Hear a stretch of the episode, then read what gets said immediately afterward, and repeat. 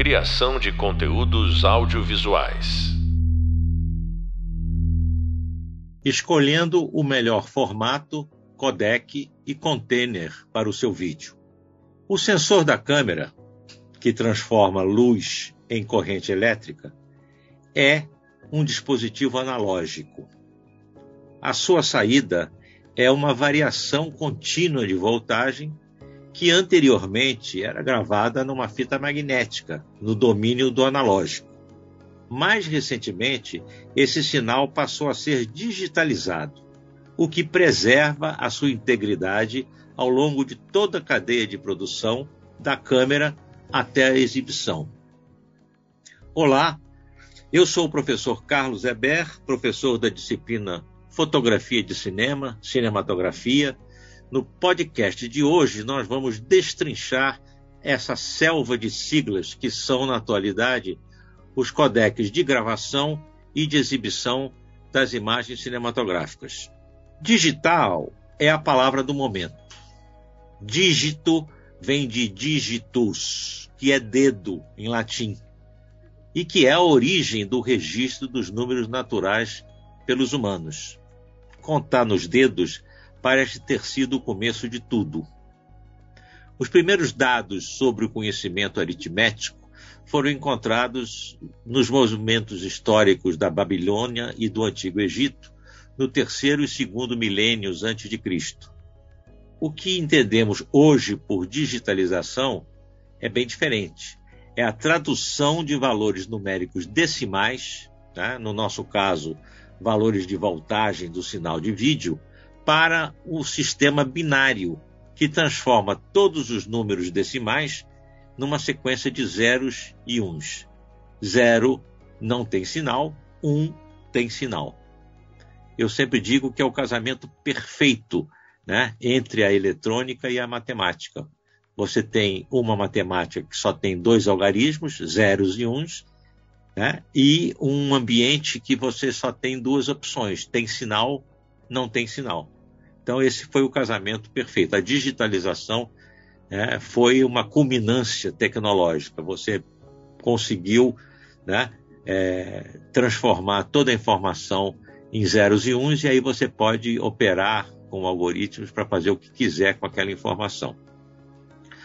Para fazer essa mágica da digitalização que protege a informação ao longo das N cópias, nós vamos ter que retirar a intervalos regulares de tempo amostras dos valores do sinal de vídeo e transformar essas amostras em bytes. O que são bytes, né? No domínio do digital, o byte é a palavra, né, constituída por várias letras. E o bit, que só pode ser zero ou um, são essas letras, né? Então, o byte é a palavra. Você pode ter um byte com quatro bits, com oito bits, com dezesseis bits, né? E o byte é constituído por bits, né, que podem ser zero e uns, tá? Então, bit é a, a letra e byte é a palavra. Para reproduzir fielmente as variações de um sinal elétrico, nós devemos amostrá-lo com uma frequência, né, tirar amostras por segundo a pelo menos o dobro da maior frequência em hertz, em ciclos por segundo, desse sinal, tá? Então, se vou dar um exemplo, né, simples. Se você tem uma frequência é, de vinte mil hertz, vinte megahertz, né, você vai ter que fazer uma amostragem de quarenta mil amostras por segundo, que é o dobro da maior frequência daquele sinal. Essa regrinha simples é conhecida como Teorema de Nyquist. Nyquist é um engenheiro, tem esse nome nórdico, mas é um engenheiro americano, né? Então, toda digitalização tem que obedecer ao Teorema de Nyquist. O sinal tem que ser amostrado com uma frequência de amostras que seja pelo menos o dobro da maior frequência do sinal, né? Eu não falei em teorema para não assustar vocês, né? Mas isso é o fundamento da digitalização, tá? Fica claro que quanto maior for o byte, a palavra, quanto mais bits tiver num byte, mais valores numéricos decimais você pode representar com ele. Então vamos ver como é que funciona.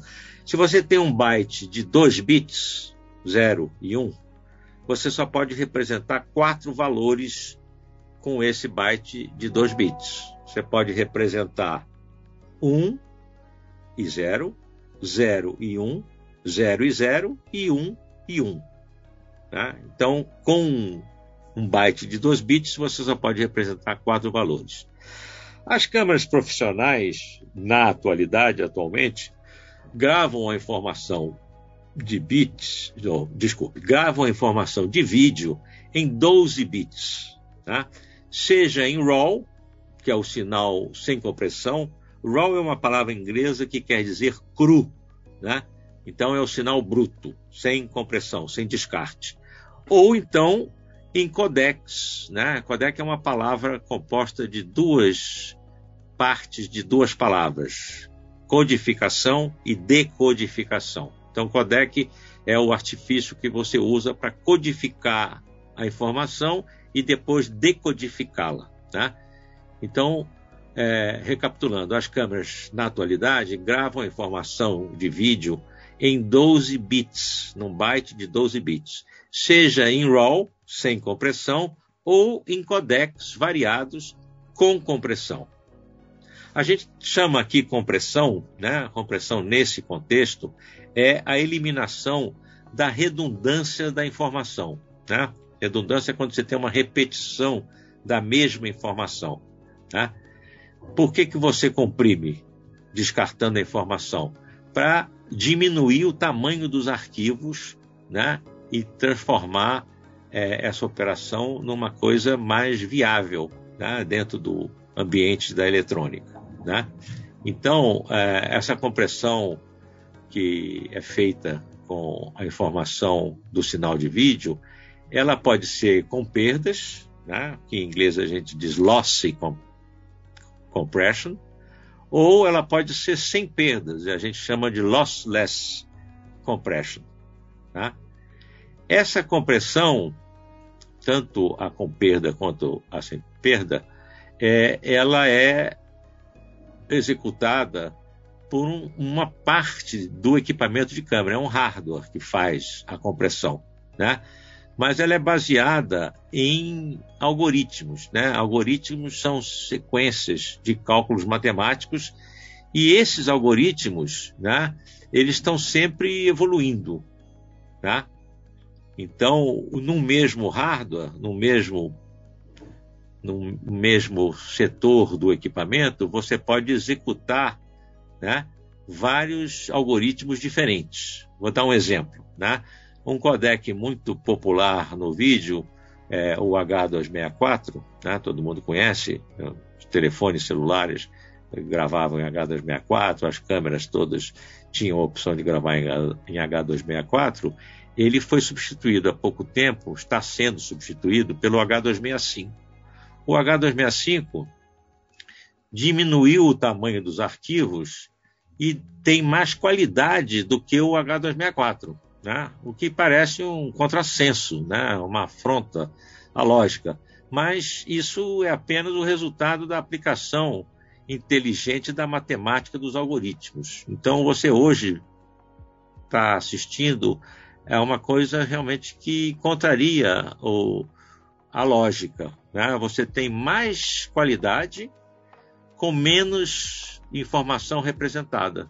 Por quê? Porque esses codecs estão cada vez mais aperfeiçoados e conseguem comprimir a informação, né, em pacotes menores sem perda de qualidade. Pelo contrário, a qualidade é mais preservada do que nas versões anteriores desse codec.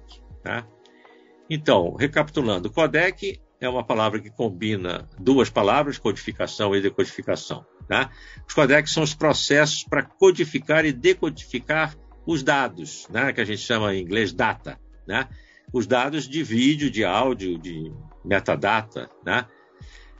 Pelo processo de codificação, os dados de vídeo são compactados para diminuir o tamanho do arquivo e para proporcionar uma transmissão mais rápida. Então, é tamanho e é também rapidez de processamento. Tá? É, na atualidade, hoje, você tem alguns codecs que são bem comuns, que estão presentes em quase todos os equipamentos. O A V C H D, né? E o H duzentos e sessenta e quatro e o H duzentos e sessenta e cinco, né? Já está chegando aí o H duzentos e sessenta e seis, é, que são exemplos desses codecs que estão sendo usados agora. Mas a coisa vai estar sempre evoluindo, né? Os codecs estão sempre se aperfeiçoando, porque é, é pura matemática, né? Essa parte aí, ela é, é fundada, ela opera dentro de um equipamento eletrônico, mas o fundamento dela é pura matemática, né? O codec é uma sequência de cálculos matemáticos, de fórmulas matemáticas para processar informação numérica digital, né? Esses codecs são associados ao que a gente chama de containers, né? Não tem nada a ver com aqueles containers que transportam mercadoria é, em navios, né? Um container, nesse contexto, né? Um container para arquivos de vídeo, de vídeo, ele empacota, né? Ele embala as várias partes do arquivo, que inclui a informação das imagens e também o áudio, gráficos, metadata, etcétera. Né? Então, esses containers também são chamados é, de formato desse arquivo. Tá? Alguns containers de vídeo comuns na atualidade são o M O V, né? .mov, e o M P quatro, .mp4. Então, esses são os containers que embalam é, essa informação toda das imagens, do áudio, dos gráficos, etcétera. Tá? É bem mais fácil do que parece assim à primeira vista, mas não é tão fácil que dispense um estudo mais aprofundado, né? Vocês vão encontrar é, no nosso hub de leitura é, um aprofundamento, né, é, desse tema dos codecs e dos containers e algumas referências também de estudo de livros, de publicações fora disso aí, né?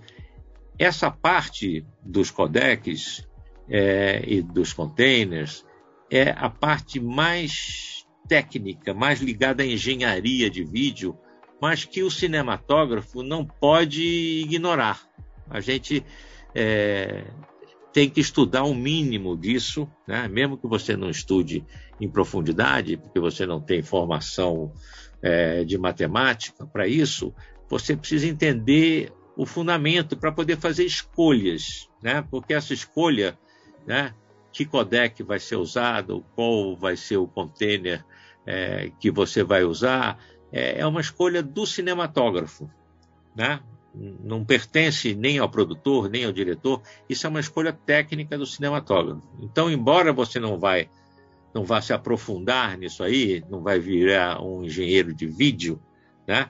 Para entender isso em profundidade, nem um matemático, você precisa ter um mínimo de conhecimento para fazer é, as escolhas certas. Tá? Os codecs estão presentes não só na captação do vídeo, não só quando você está capturando a imagem, eles estão presentes também, os codecs, na hora de se exibir as obras audiovisuais. Né? Para a exibição das obras audiovisuais, são usados outros codecs, né? Então, é, você tem que fazer uma transcodificação do seu master, né? O master é a obra editada, pronta, né? Com imagem, som, metadata, gráficos, tudo, né? Então, esse master que resultou na, da captação da obra, ele, quando vai ser exibido, ele é transformado, transcodificado para um formato de exibição, né? Na atualidade, os formatos, né, os codecs de exibição mais comuns são o Rec. setecentos e nove, que é usado em televisão, né, de alta definição, e ele também é conhecido como B T setecentos e nove, o D C I P três, que é usado em salas de cinema, né?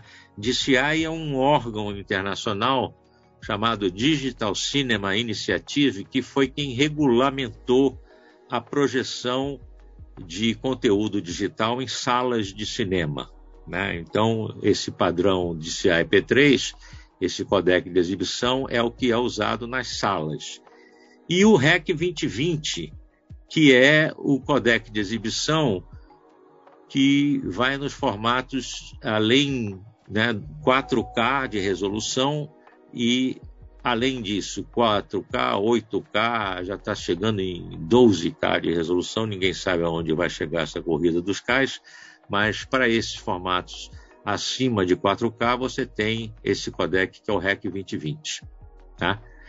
É, essa área que pode parecer muito complexa, é como eu disse, ela é afeita, em princípio, mais à engenharia de vídeo do que uh, a cinematografia. Mas o cinematógrafo tem que ter um mínimo de conhecimento dessa área, porque, é como eu disse, a, a responsabilidade da escolha do codec na captação, né? Porque para exibição você não tem escolha. Para exibição, se você for levar a, a obra que você está fotografando para um cinema, para uma sala, ela vai ser obrigatoriamente transcodificada para o D C I P três. Não tem escolha, né? Porque aquele é o formato universal para salas de cinema, né?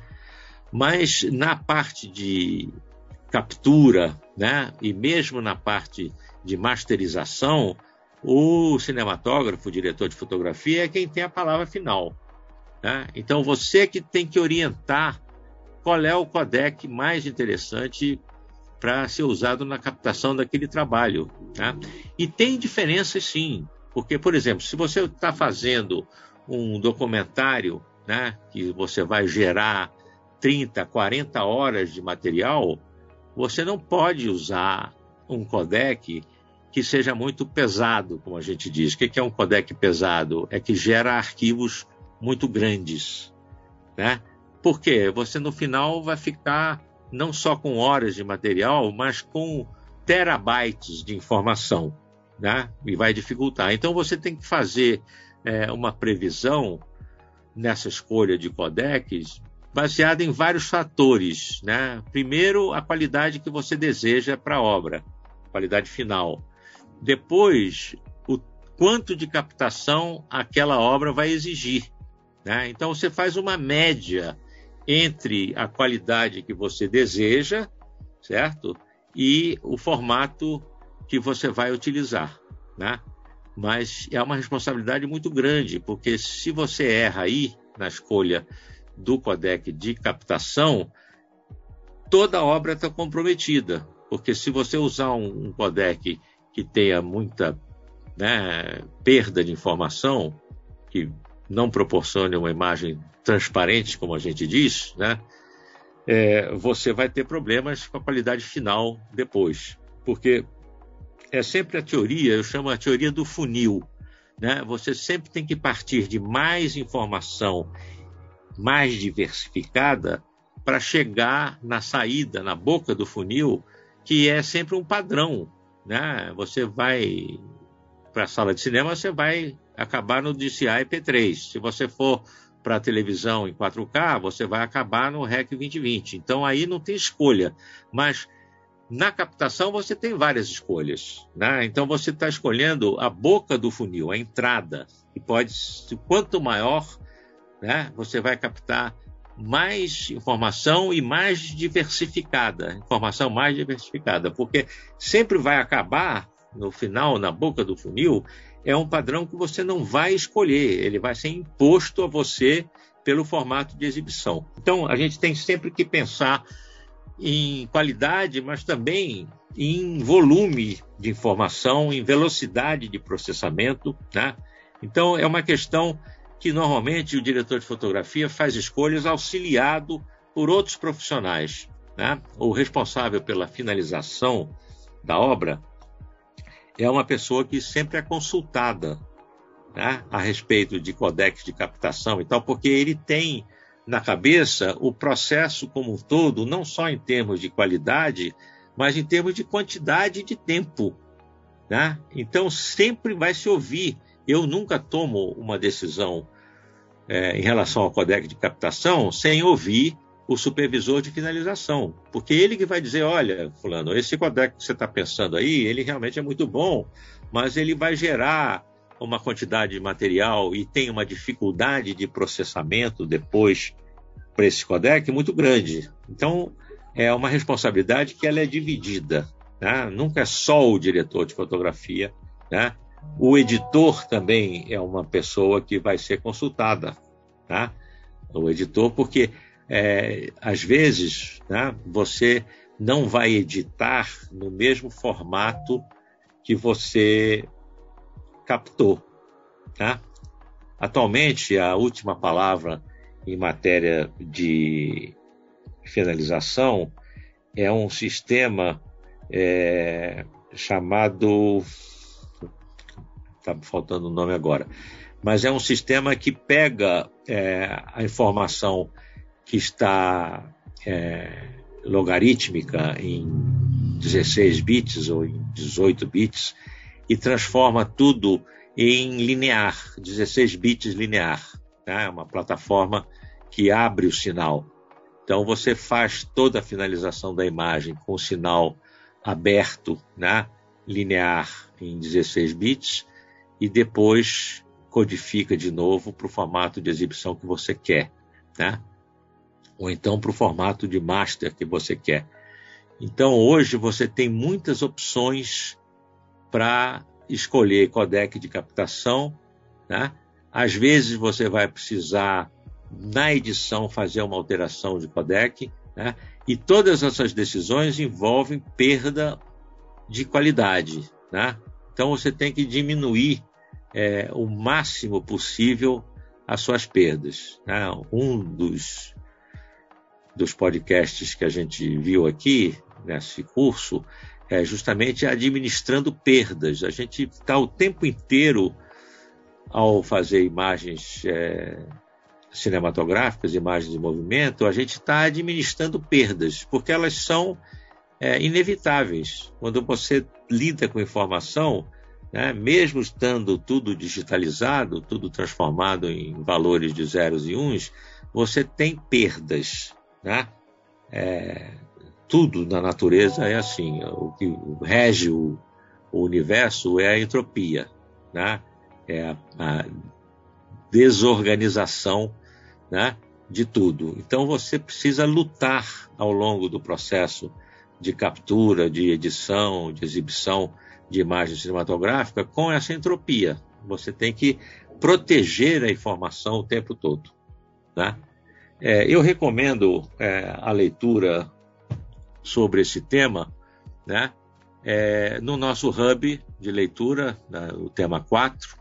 E para mais informações ainda sobre a digitalização do sinal de vídeo, eu recomendo a consulta de um um livro de um autor chamado Andy Beach, chamado Real World Video Compression, né? A compressão de vídeo no mundo real, é, que está indicado, né, nas referências de leitura do nosso hub de leitura no tema quatro. Tá? Então, é, existem outras publicações, mas essa, é, como o título diz, né, no mundo real, é o, o, o panorama da compressão de vídeo na atualidade. É, é preciso realmente prestar muita atenção, porque todo mundo diz, ah, mas isso aí é, é um assunto mais para engenharia. É para engenharia no nível é, da concepção, no nível da utilização, sempre será responsabilidade do cinematógrafo, do diretor de fotografia, porque é ele que faz as escolhas técnicas, né, do projeto. Ele, ele submete essas decisões é, aos produtores, ao diretor, né? Aos produtores pela questão de custo, né? Se você vai trabalhar com um formato que é muito é, exige equipamentos muito caros, né? É, você vai ter que pedir autorização, né, para o produtor. Mas é isso, você acabou de ouvir então mais um podcast sobre o tema digitalização do sinal de vídeo, codecs e containers com o professor Carlos Eber. Como esse é o nosso último podcast, eu me despeço de vocês com os votos que vocês tenham aproveitado bastante, absorvido o máximo possível desse conhecimento que é tão importante para a formação do cinematógrafo. Bons estudos e boas obras. Criação de conteúdos audiovisuais.